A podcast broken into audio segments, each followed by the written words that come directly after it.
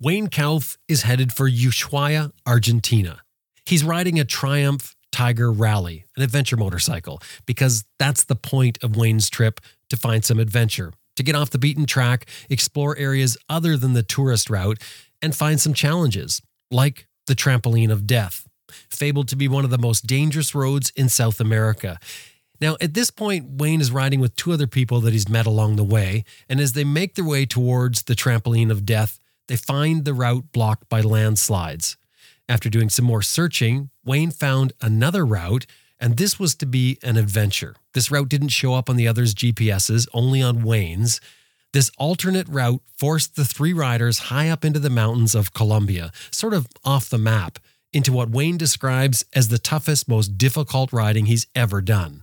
But what he didn't expect, what he couldn't have imagined from that thin line displayed on the GPS, was that this route would take him straight into hostile territory. Wayne's first clue would be when he was stopped and held at gunpoint by FARC guerrillas. A dangerous, scary encounter that they were lucky to escape from, yet only a while later in the trip, he's caught in some violent, deadly protests in Peru. And what's fascinating in Wayne's story, aside from these events themselves, is how Wayne used the same tactics no matter how stressful the situation. And those tactics, they worked.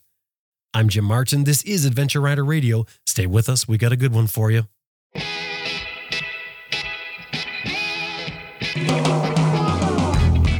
I'm Sam Manicom. Ted Simon. Austin Vince. Simon Pavey. Bill Dragoo. Helga Pedersen. Jocelyn Snow. Connie Bowman. Simon Thomas. Lisa Thomas. Grant Johnson. Jimmy Lewis. Elspeth Beard. Clinton Smout, and you're listening to Adventure Rider Radio.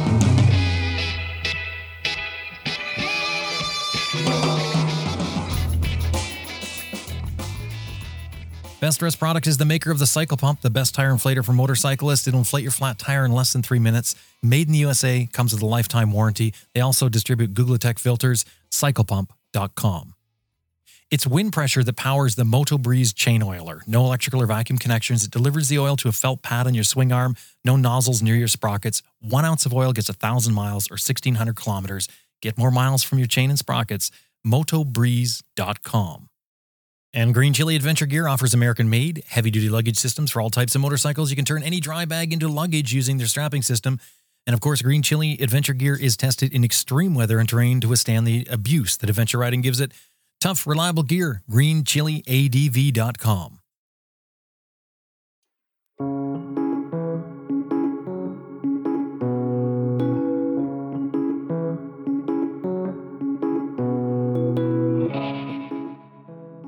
Uh, my name is Wayne Kouf. I am from Pender Island, British Columbia, and I am retired. Um, I'm actually an American who married a Canadian 27 years ago, and we bought a property on Pender Island in 2004 for our future retirement home in 2019. At the end of it, I retired, and in May of 2020, she retired, and then we sold our house in Chicago and we moved to Pender Island.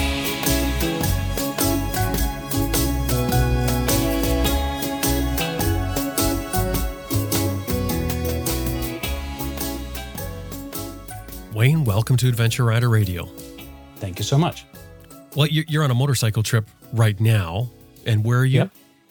Uh, currently, I'm in Santiago, Chile. Um, I left Pender Island on August 15th for what was supposed to be a six month journey to Ushuaia. It's turning into a seven to eight month journey at this point, but uh, taking a rest break in Santiago while we wait for another rider to uh, show up so we can continue our journey. You've had a, a couple of rough patches on this trip, so to speak. You had one where I think you had to deal with a protest that was going on. There was people killed, and you also ran into FARC soldiers. How are you feeling at this point? I'm feeling pretty good. Um, you know, you mentioned the protests in Peru, and we were in Puno, which is the area in Peru where 17 people were killed one day. We were there at that time. That was pretty scary. People dying, and we were kind of in the middle of all of that. And we finally made it out of Peru, and we let out a long sigh of relief. But the encounter with the FARC guerrillas, um, it didn't really scare me or bother me too much. And I think it was I didn't realize what kind of trouble we might really be in. So I feel fine about it now. I'm uh, it's all in the past, and I'm looking you know forward to the rest of my trip. But uh, it was a very interesting experience. Well, how do you get on this trip? What, what is this trip all about anyway? Well, you know, like like lots of other adventure travelers, I, you know, I, back in 2009 when I started riding motorcycles again, I used to ride, you know, of course, when I was younger, then got married and had kids and stopped riding for a couple of decades.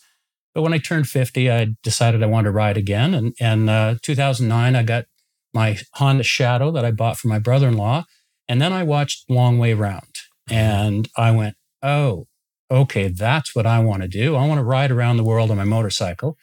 But I'm still married. I have a wife, I have kids. And while I'm retired, I just can't go off and leave them at home for three years, five years, whatever it is. So I decided that I'm going to do one big adventure, and that's going to be to go from Alaska down to Ushuaia, like many other travelers before me. Uh, wasn't able to do the Alaska portion because COVID wouldn't allow me to get into Alaska from Canada. So I went up the Arctic Circle on the Dempster Highway, Arctic Circle sign, took my picture there and thought, okay, here's a great starting point. That was two years ago. And then this past August 15th, I said, okay, I'm going to complete the trip. And I took off and headed for Ushuaia. And how long was that trip supposed to be? Well, initially I was supposed to be six months. I figured I had it all mapped out and where I wanted to go and what I wanted to see. And, uh, but some mechanical issues along the way caused us to be stuck in Lima for a while and in Quito for a while. Um, plus a couple of trips back home. I uh, actually had a, a dog that I had to put down. And so I went home for that. Um, and so, you know, those trips and some mechanical issues have, have caused the trip to extend out to seven or eight months. Um, my plan is to get to Ushuaia by the end of February and then spend a couple of weeks going either back up to Buenos Aires or to Santiago and fly me and the bike home. You mentioned when you're 50, you got back on the bike, and, and your story, as you know, is a common story. A lot of people do that. They, they stop riding while they have kids, but you got on the Honda Shadow, and that was your idea of riding. You, and you mentioned seeing Long Way Round, just like a, yeah. such an inspirational film. I'm always impressed by how many people have been sort of woken up by that. But what was it about that film or that style riding that sort of took you over the Honda Shadow? The Honda Shadow being it's a great bike for the street why why all of a sudden like what was it about that that really caught you?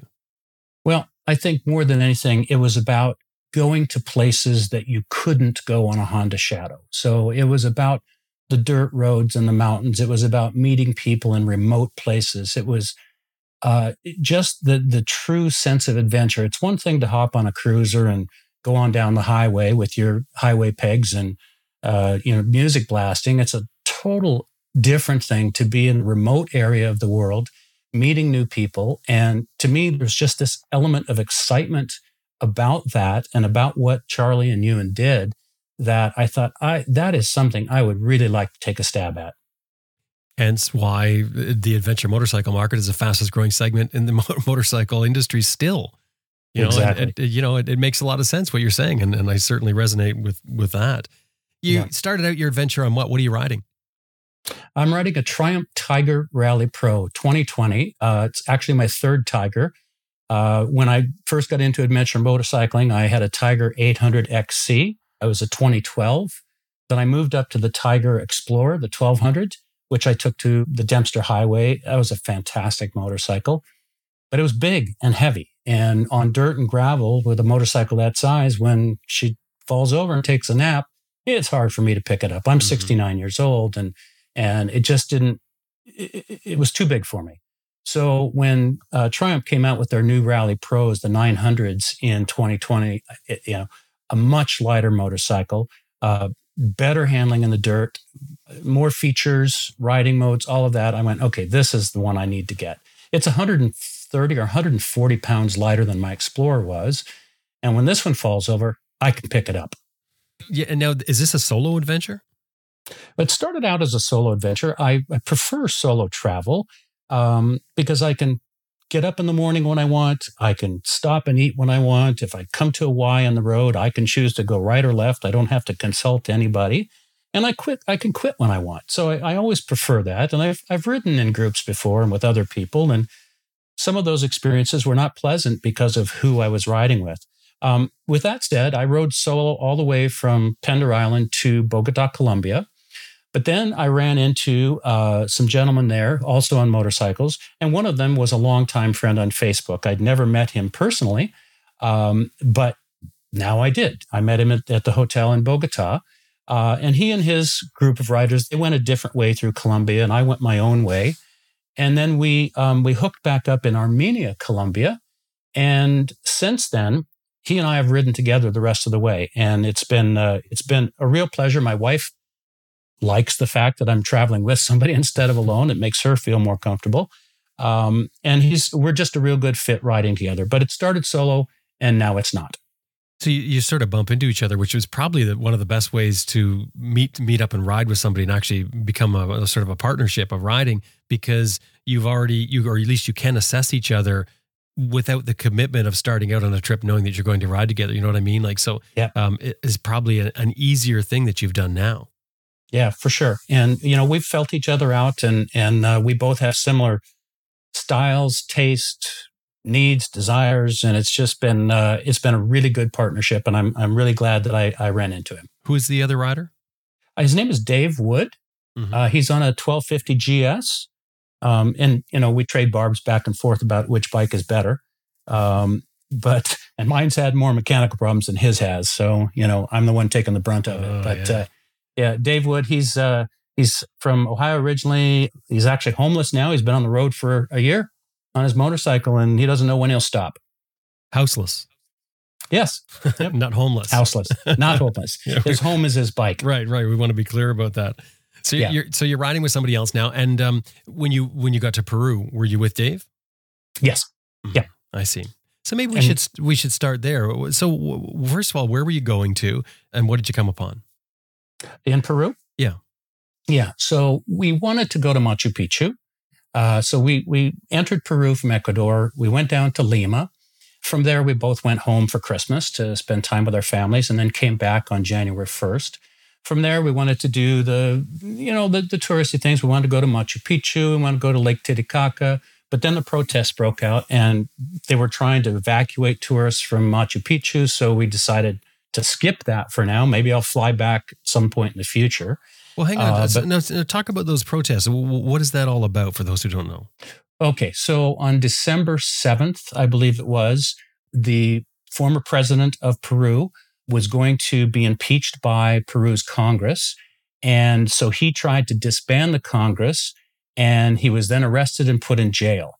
And he was a president that came from the rural areas in the east, eastern part of Peru where Machu Picchu and Lake Titicaca are. And those people loved him and voted him in. Uh, he's now been arrested. He's in jail. His vice president has uh, been promoted to the presidency. And the people in Eastern Peru are livid that he was arrested. And they are protesting, and people are dying. And it's gotten worse and worse and worse. Since we left Peru, um, we actually got out on January 11th into Chile. And the next day, they closed the border going from Chile back into Peru. You couldn't enter Peru uh, at that point because the protests had gotten so bad. Mm, wow. And now, did you know this also before you came out to your first roadblock? We did. We knew that there were protests, but we were asking locals, you know, if we go this route, if we go to Puno, you know, will there be any roadblocks? No, no, no, you'll be fine. Well, sure enough, we ran into three roadblocks that day. The first one, they let us through, no problem. One guy was holding a whip in his hand as we went by. Uh, the second one, they were having a meeting in the middle of the road, a guy with a loudspeaker. They told us to turn off our bikes. And then I called one guy over and I said, Hey, there's a little grassy path here to the right. Can we just take that and go around? He said, Sure. So we did. And as soon as we did, people started yelling at us. And I just put up a peace sign and said, Hey, we're cool guys. So we got through that one. The next one, they were not going to let us through. Describe this as you ride up. What does it look like? Well, so you've got a massive amount of people across the road, rocks, furniture, fires, everything is blocking the road. And I probably had a, I speak Spanish better than, than Dave does. And I probably had a 20 minute conversation with four or five of the protesters. I said, we need to go to Puno to our hotel. You know, this is the only way we can go. And, and we're tranquilo, tranquilo, you know, we're, we're calm. And, and finally, uh, they said, okay, we're going to let you through. You have to go around over here. We had to go down through a ditch and around, and they opened up uh, uh, an avenue for us. But when you go through, you have to hold your fist in the air, showing solidarity, solidarity with the protesters. And that's what we did. We went down this ditch and up through another ditch to get on the other side of the roadblock, and then just held up our fists as we rode away. Um, but it was, uh, again, I wasn't really bothered at that point. I was just having a calm conversation. I, I knew why they were protesting, and they didn't have a beef with us, right? And we didn't have a beef with them. We weren't part of that fight. And it just, it, it, it you know, with a smile and being friendly and talking calmly, you can get your th- your way through any of these situations. It must have been high stress though, as you come up to this roadblock where the, all the fires are burning, the people are standing around. Clearly, you're not very welcome there, and you behind you, you've got two other roadblocks that you've already made it through. Uh, do you yeah. sort of feel like you're just getting in deeper and deeper? Yeah, particularly on this last one, I I was convinced there for quite a while that um, they weren't going to let us through. But that meant we had to go back through the other roadblock to find another way out. And I didn't think they were going to let us back through. So what are we going to do? Camp alongside the road until, you know, they disband and then we ride through and we don't like riding at night. So yeah, it was a bit nerve wracking. And what was most nerve wracking about, for me anyway, was that they might not let us through. And then what am I going to do? How am I going to get to my hotel in Puno? Mm. Um, but we got through and, uh, and then I was just worried the rest of that day, are we going to run into any more? And we didn't. Fortunately, we got to Puno, got into our hotel. And then the next day, massive protests in the square, one block from our hotel. They actually barricaded our hotel so we couldn't leave. And uh, we ate our meals at the hotel and uh, we couldn't go outside. Um, and that was the day 17 people died. And what are you seeing? Are you, are you standing looking out the windows? Yeah, uh, we we saw people marching by groups, and there were different indigenous groups. These are all, you know, the indigenous poor, really, from eastern Peru. Um, what's interesting about it is, you know, their livelihood is tourism. Yet they were doing, they were having these protests and stopping tourism, right? So their livelihood was going down the drain at the same time. But yeah, these just different indigenous groups, and and I'm talking um, old people, young people, women uh, in dresses in the tr- traditional Andes garb. They were all protesting that day and marching. Um, we actually did get out before they blockaded our hotel. I went out for a little walk and I saw this mass of humanity in the square. And I started to videotape. And one guy that was marching looked at me and pointed and said, Don't do that. And the guy next to me said, Yeah, put your phone away. And then he knocked the phone out of somebody else's hand who was also recording. So I went, Okay, I'm going back to the hotel. That's it. Mm, yeah. And the people getting killed, why are people getting killed? Well, the people that got killed stormed the airport in um, Haleaka. Haleaka. I can't. It's a town north of Puno in the Puno district. That's where their international airport was. And they stormed the airport, and the police uh, killed 17 of them. And there was actually 18 killed because the next day a police officer was burned to death in his car. Um, so, so we were just we were stuck there for three days. Uh, they told us don't try to leave on Monday; it's going to be really bad. So we stayed till Tuesday, um, and then we left early in the morning so we could avoid. And we still got stopped a couple of different times that we just rode through and it was fine till we got to the coast and we stayed in a town called Talca. And uh, we stayed there one night and then we were getting ready to leave the next morning. And the guy at the hotel desk said, You can't go. There's protests on the Pan America Highway uh, by the airport. There's no way through. So, and then he showed us on a map, you know, if you go this route, you can probably go. And this was the most harrowing experience for us because we went through roadblocks burning. They turned us away at a couple of spots. And then we said, frontera, frontera, which is in Spanish, that's, that's the border, right? And then they said, okay, go down this road, but go slowly. And we did. We finally got to this one roadblock and kind of the boss came over. He shook our hands. We, they started taking photos with us. Um, there's fires burning everywhere. And he shakes our hands and he says, go with God, go with peace. And we we rode through and we waved at people, gave them the, the fist sign, and then we finally got to the border. The next day, they closed the border. Mm. And you were already through the border. Yeah, we were already we were into Chile by that point. But that scared me more than anything that day where it just fires were burning everything. You could see huge plumes of smoke out by the airport. And I thought, we're just not getting out of Peru. But we did. We eventually got out, and I just let out this huge sigh of relief once we crossed the border into Chile because it's really calm and peaceful here, and I'm happy. and, and so, what was your feeling while, while you're riding through it that day? I was scared. Uh, Dave wasn't. Dave was really calm, you know, and uh, I made him lead the way. I usually led the way to these blockades, but I made him lead the way on this last day. And he was just calm. He just talked to people. And, and I just wanted to go back to the hotel yeah. and stay for a few days until it all calmed down. He said, no, let's go. We can make this. And we did. So thank God for him because I was, I was scared. But w- if you had stayed at the hotel, would you have been safe there? Yeah, we would have been fine at the hotel. These all of these protests were out on the main roads. They were at the airports. They're on the Pan America Highway, at least in in uh, Talca, uh, Tacna. I think it's Tacna. At least in this town, um, uh, they weren't protesting in the city. They were just doing it out on the streets. But in Puno, you know, the day before or the two days before, they were they were massing at the square a block from our hotel, and it was it was pretty scary there too. But uh, yeah, I think we would have been safe. But Dave said, no, I think if we can get through a couple roadblocks here and get to the Pan America south of where the roadblocks are by the airport, then we can make it out of here. And we did. And I'm, I'm grateful that he convinced me to do that. What, what if you weren't so calm when you went out? Because you, you said you spent a long time sort of talking, I would consider it negotiating with these people who are who are running the protest, and they finally decide that they will they will allow you to go through. What if you weren't so calm? I think if we weren't, they would have just absolutely refused. And it, and I call it negotiating as well because that's exactly what I was doing. And then in my work life, I was a negotiator, and so you know I was just calmly negotiating with them and telling them this is all we want, this is what we need. We we don't, you know, if this isn't our fight.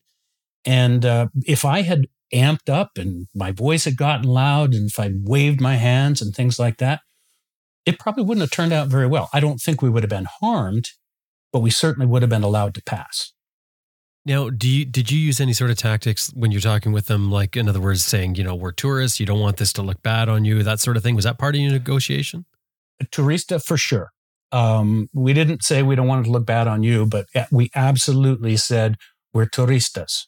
Soy de Canada. Soy de los Estados Unidos. That means I'm from Canada. I'm from the United States um, tranquilo, we're calm, you know, and we would just talk in a calm voice.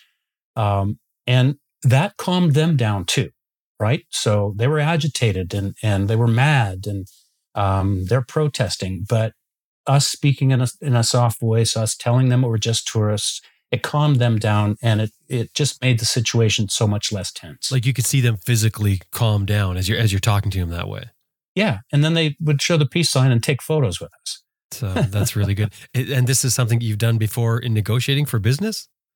Well, I was I was a real estate broker for 20 plus years. I managed over 400 agents in Chicago and so I taught negotiation classes for real estate. So um, mm. but, you know, in in negotiations you try and create a win-win situation for both parties and so the win for us is getting through the roadblock. The win for them is that you know we're not going to cause them any problems. We just, you know, want to pass along and and get to our next destination. So that's all we were trying to do is create that win-win for both of us. You don't really have much to offer these people when you're negotiating with them, though, other than the fact of bad publicity. And I don't, I don't know if you'd want to say that. Yeah, no, we don't. Uh, but they they look favorably on tourists. As I said earlier, you know, one of their main sources of income is tourism. You know, so mm-hmm. we're tourists, and they don't want that bad mark right? They they they want us to be there and spend money and and that sort of thing. So and and they realized we just we didn't have a beef with them and they didn't have a beef with us, right? So um but they let us through. Thank God. If you were to do it over again, w- would you do this whole same thing again or would you have turned around at the first roadblock? Knowing what you know now. I mean, aside from the fact that you got through safely this time, because often I always think of this as like, like my example is always a minefield. You can walk through a minefield and, and some people will make it. Doesn't mean it's safe. So if I was traveling with Dave, I would do it again. if I was by myself, I'd go back to the hotel. Right. I just, I didn't have confidence that I was going to be allowed to leave. And, you know, guys are, they're carrying weapons that, and not, not guns, but they're carrying whips and, you know, bolos where you put a rock in it. I think, you know, um, you know, and they've got branches that they're piling on on to fires and tires they're putting on fires. And it just, it was a scary situation. And if I was doing it my own, I, I think I would have turned around and gone back to the hotel. I'm a little bit of a chicken when it comes to that. But if if knowing what I know now, and if I had Dave with me, I'd do it again. So having putting Dave out front, your friend out first, which by the way, Clinton Smout from our rider skills program would love to hear this. You, you let yes, your friend, he does. let your friend go first. I think that's great. But what yeah. was it? What did Dave do for you? Because you're you're the better speaker of Spanish. You, you have got the handle on the language. What does he out for, him out front do for you? He's not afraid.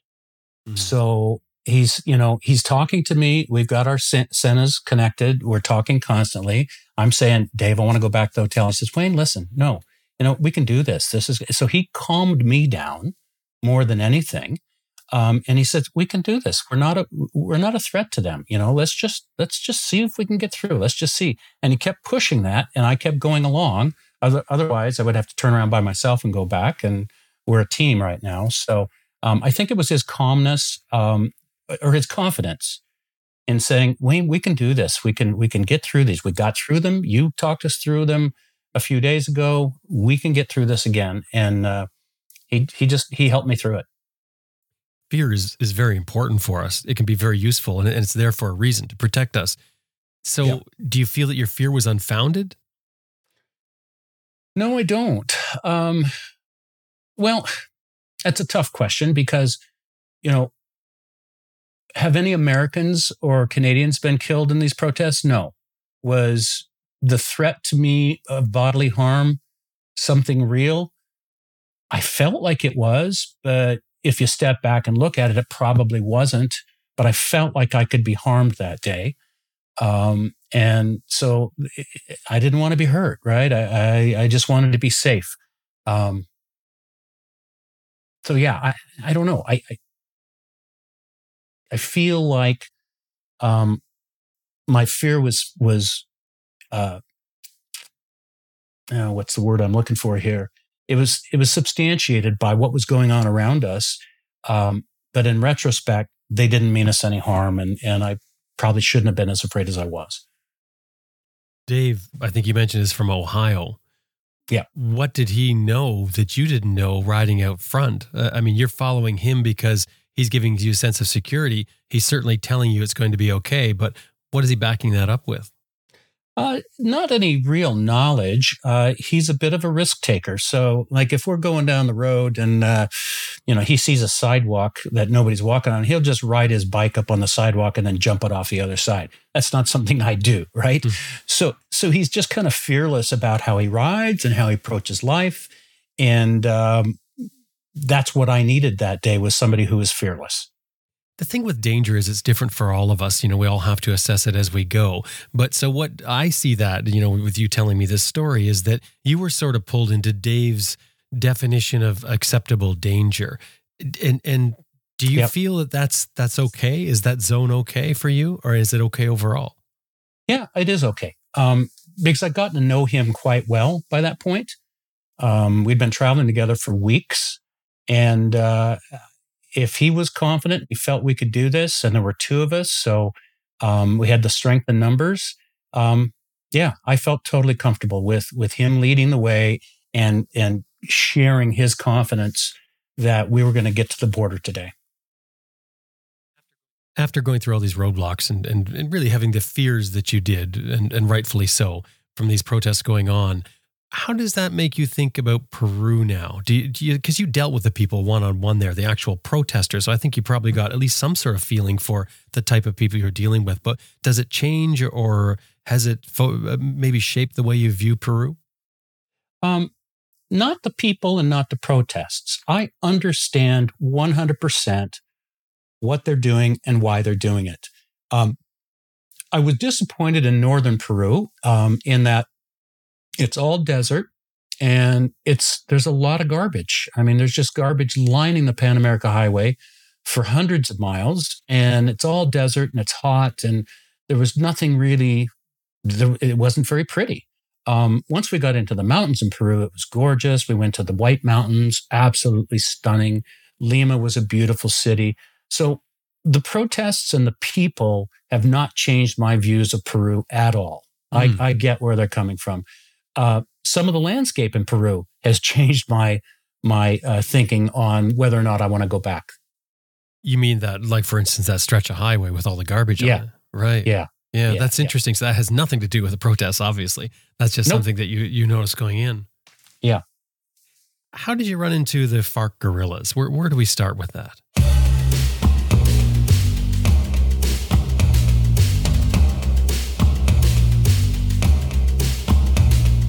Going to take just a quick break. I've got three things I want to tell you about. But when we come back, we've got more to the story. Stay with us.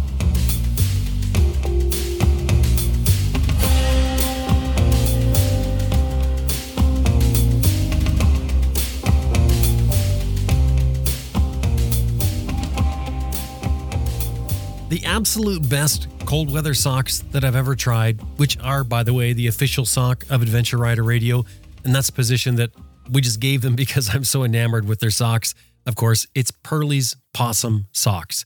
These socks are made with merino wool and possum fur, and they do a blend and a knit that fits your feet, but more importantly is the performance. The performance is amazing. It wicks away sweat, it keeps your feet warm and dry, and it's kind of like a fuzzy little cushion they're in. I wear them in the winter, I wear them in the summer. These things are made for riding. Literally, they're made for riding.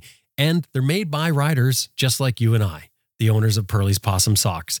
The website is pearliespossumsocks.com. Anytime you're dealing with them, throw in there that you heard them here on Adventure Rider Radio. pearliespossumsocks.com. You won't regret getting a pair of these.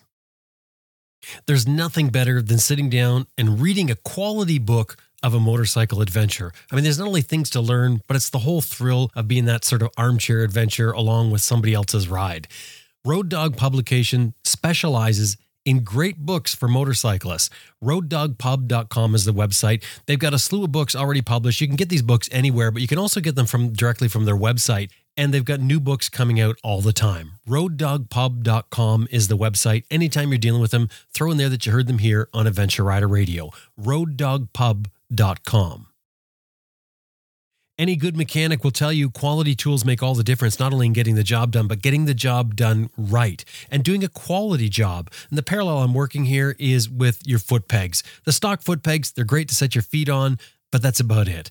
If you're a serious rider, you want serious foot pegs like IMS Products makes. They have a full line of adventure motorcycle foot pegs, and they've been making parts since 1976 for motorcycles. And they take everything they've learned in all those years and put them into the adventure motorcycle foot pegs they make now for us.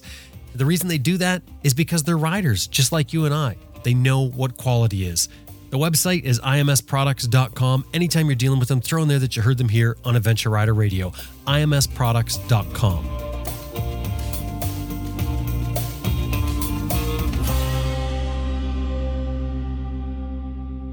how did you run into the FARC guerrillas? Where, where do we start with that?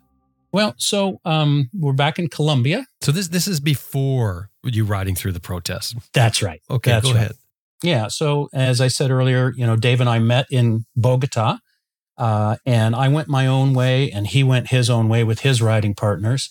Um, but then we hooked up again in um, Armenia, Colombia, and we started riding together as a group.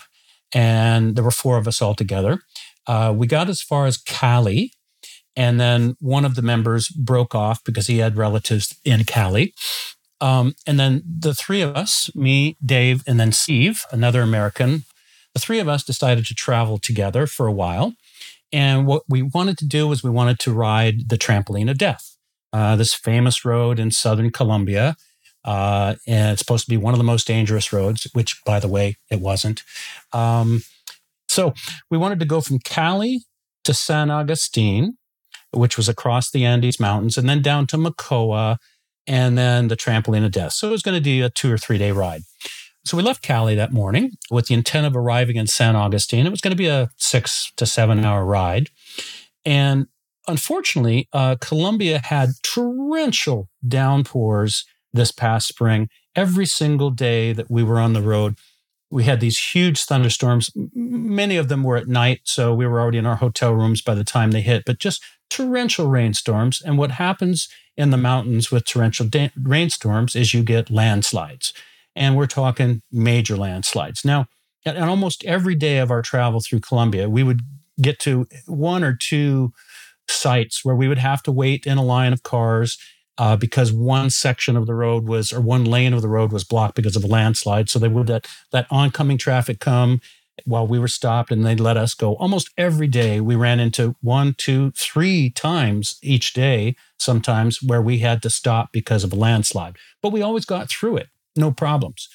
But we left Cali. We were heading down to Popayan, uh, where we would then start heading east towards San Agustin.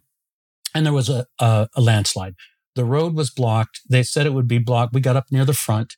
They said it would be blocked for several hours at a minimum and maybe even a day or two. So we went, oh, okay. We turned around. We went back to a restaurant. We pulled out our maps and we said, okay, so here's a route through the mountains that can take us to a town called La Plata. Um, and then from La Plata, we can make it down to the trampoline of death. So we changed our route. We went through the mountains. It was beautiful, twisty roads turned into some construction, a lot of mud. But about halfway to La Plata, we had stopped for a drink and uh, a pickup truck pulled up, a couple of uh, Colombians in it. They asked us where we were going. We told them we're going to La Plata. And they said, Oh, that road is closed. There's a landslide there. And, oh, no. So they said, But it's going to be open by this evening, you know, like six or seven o'clock. Well, it was getting close to dark by that point. We don't like to ride in the dark. Um, and so we thought, okay, we'll go to an intermediate uh, town, which is a small town called Inzá, and we'll spend the night there. And the next morning, we'll take off and we'll go to La Plata. And then who knows how far we'll make it after that. So we had a pleasant evening in Inzá. Next morning, we take off. We get almost to La Plata, and the road is closed. And the road had been cleared of the landslide, but the mountainside was so unstable that they wouldn't allow anybody through because it could just come crashing down on you as you went by. So, so again, we had to turn around. We went back. Now, the two guys I ride was riding with, both on uh, GSs, both had the BMW GPSs, and they could not find a route through the mountains to get us around this roadblock. I actually use Osmand on my Kyocera Android, w- which I love as my GPS program, and I found a route. Oh, hang on, say that again. Osmand, O S M A N D. Hmm. Uh, it's uh, it's like uh, Maps.me. It's you know one of those types of apps, mm-hmm. and I it's downloaded on my uh, my Android, and I use that as my GPS. You don't the the Android has this fantastic GPS chip in it, so I don't need cell service. Um, and I'm able to navigate anywhere in the world practically using this mapping system with a with an Android. Um, but they couldn't find it on their GPSs, and I found this route. So this route was going to take us back to, we had to go back to a town called Guadualejo, and it was going to take us through the mountains to another town called Nataga. And from Nataga, then we could pop on down to La Plata and everything would be great. So we get on this road and it's beautiful. It's, it's a single lane dirt. There was some water crossings, uh, not big ones, just, you know, little creeks going across a lot of mud and dirt. It was, you know, pretty challenging on big bikes fully loaded, but beautiful. We're going into these these mountains in Colombia and we got the river down below and and going through these small villages and it was it was an absolutely stunning ride until we rounded a corner and I was in the lead because my GPS had a track for us. And there's two guys standing in the road with walkie talkies, all dressed in black, and they put their hands up and they say, Stop. Mm. Now, do you know what you're riding into at this point? Do you have any idea? I have no clue. No I have clue. no clue. What's your first impression? What do you think it is? Uh, my first impression is okay. These guys, they're they're farmers. They're this is their town. They need some help. I don't know. I, I didn't know what to think. Mm. Um, the walkie-talkies kind of bothered me a little bit. So the the lead guy wearing a black ball cap and he's got a walkie-talkie in his hand. He asked me where we're going. I say we're going to La Plata. Where am I from? I said soy de Canada. He asked me if we speak Spanish. I said, no, my friends don't. I speak it a little bit. And so these two guys were there. And then all of a sudden, we are surrounded by six other individuals, two of them on full, in full camouflage uniforms with machine guns and machetes. And they have a FARC patch on their left shoulder. Now, I had thought that FARC was long gone, like 2019 was the last they were ever seen. And for those who don't know, FARC is the Revolutionary Armed Forces of Colombia People's Army. And we were um, we were surrounded by FARC. Now, now just to let me jump in there because th- this is, FARC was established back in uh, the 60s and has yeah. there's been so many things like FARC has been responsible for. It, it's been financed by a lot of criminal activity because it's um it started off as a poor person's army and um, uh, they've been they've been responsible for many thousands of kidnappings, for instance, for for ransom, etc. They did sign a ceasefire in 2016, but from what I understand, that there's there's a small sort of group of them still continuing. But I thought it was I thought it was done. Like people don't talk about it anymore. You don't hear about this anymore. So that, yeah. that must have really startled you to see that patch. Yeah, it did. And I didn't know much about FARC. Dave did. I, I just, I don't follow that kind of stuff. And I just didn't know much about it. But the submachine guns bothered me. Mm-hmm. Um, so, you know, we're surrounded. And then kind of this lead guy comes up and they want to go through our luggage. And I just said, no, mis ropas, mis cosas. These are my things, my clothes. And they kind of left me alone. But they got back to Steve and they made him open up everything and they went through everything. Steve is another rider with you? Yeah. How many riders are there? there's three altogether me, Dave, and Steve. Mm. And Steve's in the rear, and he's on a a F 800. Um, and so they went through all of his belongings, but they kind of left me alone. I have a drone, which is worth a thousand bucks. So I'm glad they didn't look through that. But then they wanted money. And this, this lead guy, he was kind of a, a hard ass and, and, uh, he said, tres millones. So he was asking for 3 million pesos, which is the equivalent of $600. He wanted 1 million pesos for each motorcycle to pass. And um, I didn't have it. I, I had like 100 pesos or 25 bucks or something like that. And I gave that to them and he handed it right back to me. Now, hang on, Wayne, you don't travel with extra money on you? You don't travel with hidden money? I do. Okay. So, so you're, but are you aware at this point that they have, have financed themselves on kidnappings? Nope. I see. Had no idea. So you're arguing about money here, and and it's this could turn ugly. Yeah, I you know I just it was in a in a in a belt that I had packed away in my gear. It wasn't on my person, so I just pulled out what I had on my person. I said, "Here, you know, this is what I got." Right. Mm-hmm. Um, I didn't know. I didn't know enough about FARC at that point. I've learned a lot more since then. Um, so while all of this is going on, he's asking for money. They're going through our bags. Dave is saying in my ear, let's just turn around and go back. And I said, you know, we want to turn around and go back. So I started, went to start my bike up and they took my keys. Um, and I, I, I said in my headset to Dave and Steve, they just took my keys, guys. Now I'm starting to get a little scared. All right. Like, what the heck is going to go on now? Um, meanwhile, there's, there's one of them is, I don't know, 50 feet up the road from us on a walkie talkie, constantly talking to somebody who we think is their boss, right? Mm-hmm. Um, we later learned that this was a, uh, a huge area for cocaine trafficking in Colombia. We didn't know that going in, but we learned later that it was. Um, and so that's what we're guessing is why they were there. Um, so this goes on for about 30 minutes. At one point, you know, they give me my keys back. And then Dave says into my headset, Wayne, he says, let's turn around because there's just going to be somebody further up the road that is going to stop us again. And I said, okay. So I said to the guy, we'll turn around. I went to start my bike up again and he took my keys a second time. So now, okay, I don't know what I'm going to do at this point. Anyway, they continue talking on the walkie talkie. And eventually the guy says, okay, you can go. And I said, really, we can go. And so Dave said, I don't want to go. I don't want to. I want to go back. There's somebody waiting for us. And I said, they're not going to let us turn around. So this took about 30 minutes in total. We left. We were scared to death for the next hour or so, thinking somebody's going to pop out and come at us. Um, what we, we think the reason that they didn't want us to turn around is they were afraid we were going to go back down the mountain and tell somebody. Right. Oh, right. And they knew that if we kept going to Nataga, there was nothing between where we were with, with their encounter and Nataga. It was rugged terrain, mud, deep sand, rocks. It was a it was the most challenging ride I've ever been on from that point forward. And it took us like five hours to get to Nataga. We hadn't eaten anything. Um, but we finally made it to Nataga. We let out a sigh of relief. And it didn't really dawn on us probably until the next day how close of an encounter we actually had. Yeah. Wow. That is just incredible. Now, your whole ride after they let you go, you must have just been like sweating buckets. We were, we were. And there was a small motorcycle that came up uh, past us. One guy had a, a walkie talkie on. And oh, are these, these guys are part of it. And then, and w- me and Steve both fell several times on that road. It was really rough. Um, I was wondering if you were pushing yourself. Well, we weren't pushing too hard. We were taking it slow, but both Steve and I lost our rear brakes. They overheated.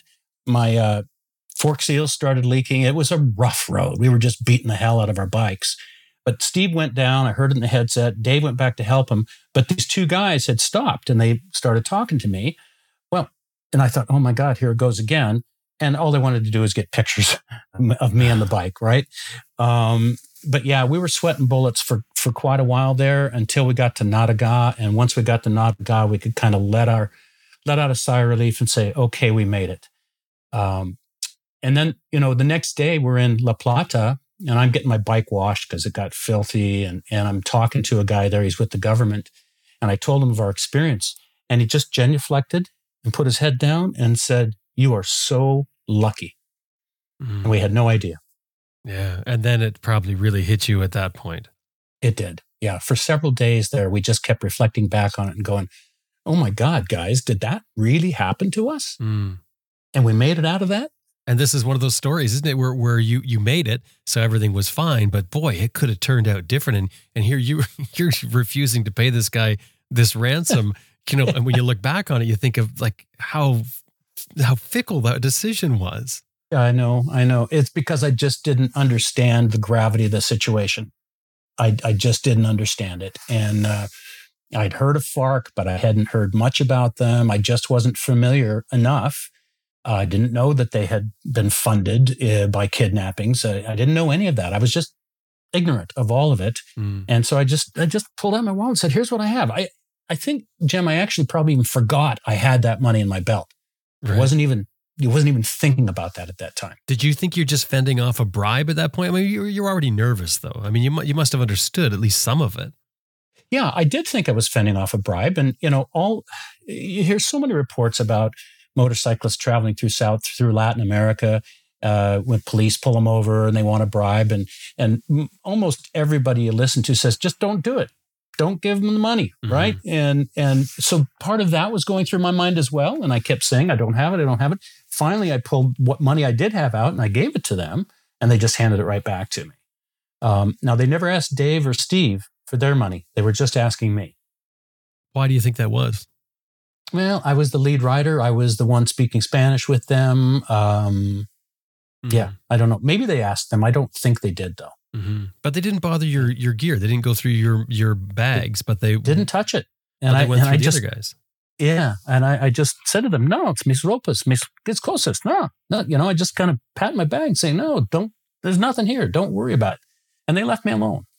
Um, but I wasn't aggressive. I wasn't antagonistic. I wasn't raising my voice. I kept saying, "Tranquilo, tranquilo. We're calm. We're calm." Right, and um, you know, I, I think at the end of the day, their boss, whoever they were talking to up on the mountain, said, listen, guys, it's not worth it. You got a Canadian and two Americans on motorcyclists here. Just let them go. Right. And I think that's, that's how it all ended. Mm. You know, they were concerned that maybe we were journalists. Uh, we were there to report on the cocaine trade, you know, whatever. Mm-hmm. Um, you know, I had my camera running and I didn't know it was um, I have a 360 camera, and unfortunately, I had it on regular GoPro settings, so it wasn't recording in 360. And as the encounter started, I thought, "Oh, I'm going to get this on on on video." And I reached up, so it's about a minute and a half into my video. I reach up to turn it on, and I look and I go, "Oh, it's already running." So then I turned it off, and as soon as I did, they saw me do that and said, "Camera off." And I said, "Yeah, no, it's off. It's off. It's off." Right. Uh. And when they did let us go, they said, "No cameras." We said, nope, no cameras. Because I all of us are traveling with GoPros on our helmets. I've got the 360, I've got a drone. We're all traveling with cameras, and they made it very clear we were not to be using those. And they just trusted you though at that point. They did. Yep. Once they let us go, they trusted that we were going to keep going, that we weren't going to report them, and and that we were not a threat to them. Looking back, what did you learn from that? Probably do a little bit more research on areas that you should avoid in some of these countries. Um, you know, we were we were adventure riders. We're going to go explore the mountains in Colombia. You know, we'd heard about you know problems with the uh, cartels in northern Mexico, and you know, Colombia used to have this you know be known for all their cocaine trade and everything else. But that was all a long time ago. We didn't really think that there was still going to be an issue with it. And I think, I think, you know, doing a bit more research, uh, particularly in remote areas as to whether or not that's a safe place to be would probably be beneficial next time. Mm-hmm. It's tough to know what you don't know though, isn't it? Yeah. Yeah. You know, you're, you're going Um, into a place, you have no reason to, to think that there's a problem.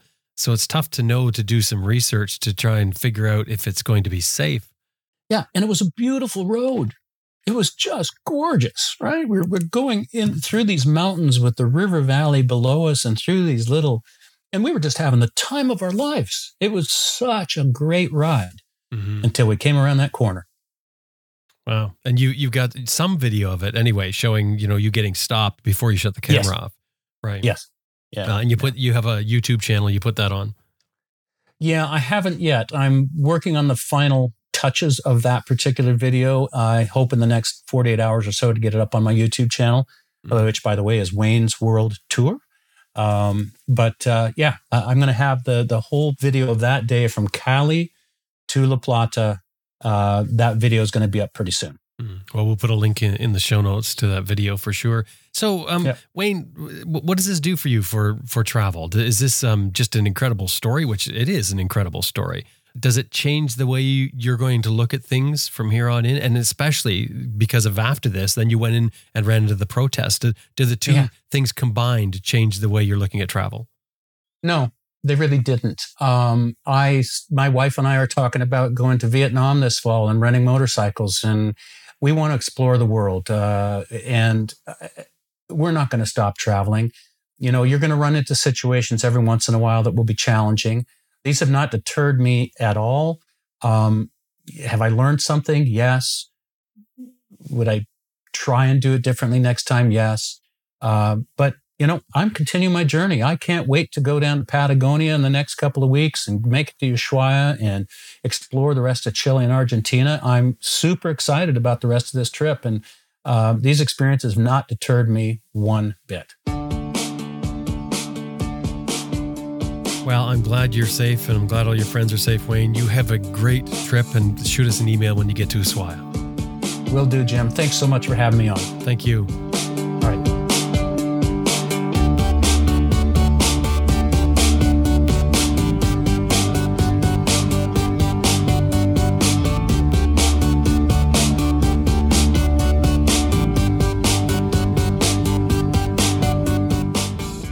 Was speaking with Wayne Kouf while he's on his trip to Ushuaia, Argentina. We've got some photos from Wayne as well as links to his YouTube channel in the show notes. His YouTube channel is called Wayne's World Tour. He's got a great video of the FARC encounter as well as the protests, well worth checking out.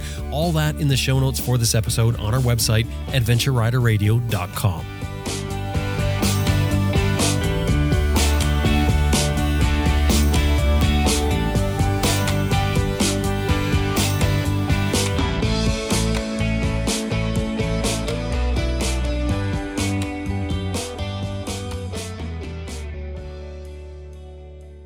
Hey, I just want to remind you that this episode has been brought to you by Green Chili Adventure Gear, greenchiliadv.com, Motobreeze Chain Oiler at motobreeze.com, and Best Rest Products at cyclepump.com. And we'd really appreciate it if anytime you're dealing with these companies, anytime email or otherwise, let them know you heard them here on Adventure Rider Radio.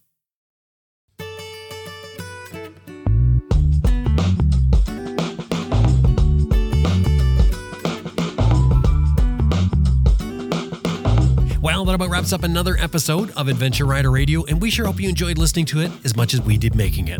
Special thanks to our producer, Elizabeth Martin, and of course, you, the listener. Thank you very much for being a part of it by listening to the show. Now, another way you can be a part of it is we build this show on a model of advertising and listener support we need your support. So drop by our website, adventureriderradio.com, click on support, and look what we have there. Anything $10 or more gets you some Adventure Rider radio stickers. Anything $50 or more gets you a shout out on our Raw show. That's the other show that we do once per month. You need to subscribe separately. You'll find it everywhere podcasts are found. Of course, you'll find that also at our website. We would also really appreciate it if you'd look at our Patreon option and consider becoming a Patreon supporter. And there's some perks to that as well. Anyway, all on the website, adventureriderradio.com, and click on support. Now it's time to get out there and ride your bike if you can. My name is Jim Martin. Thank you very much for listening, and I'll talk to you next week.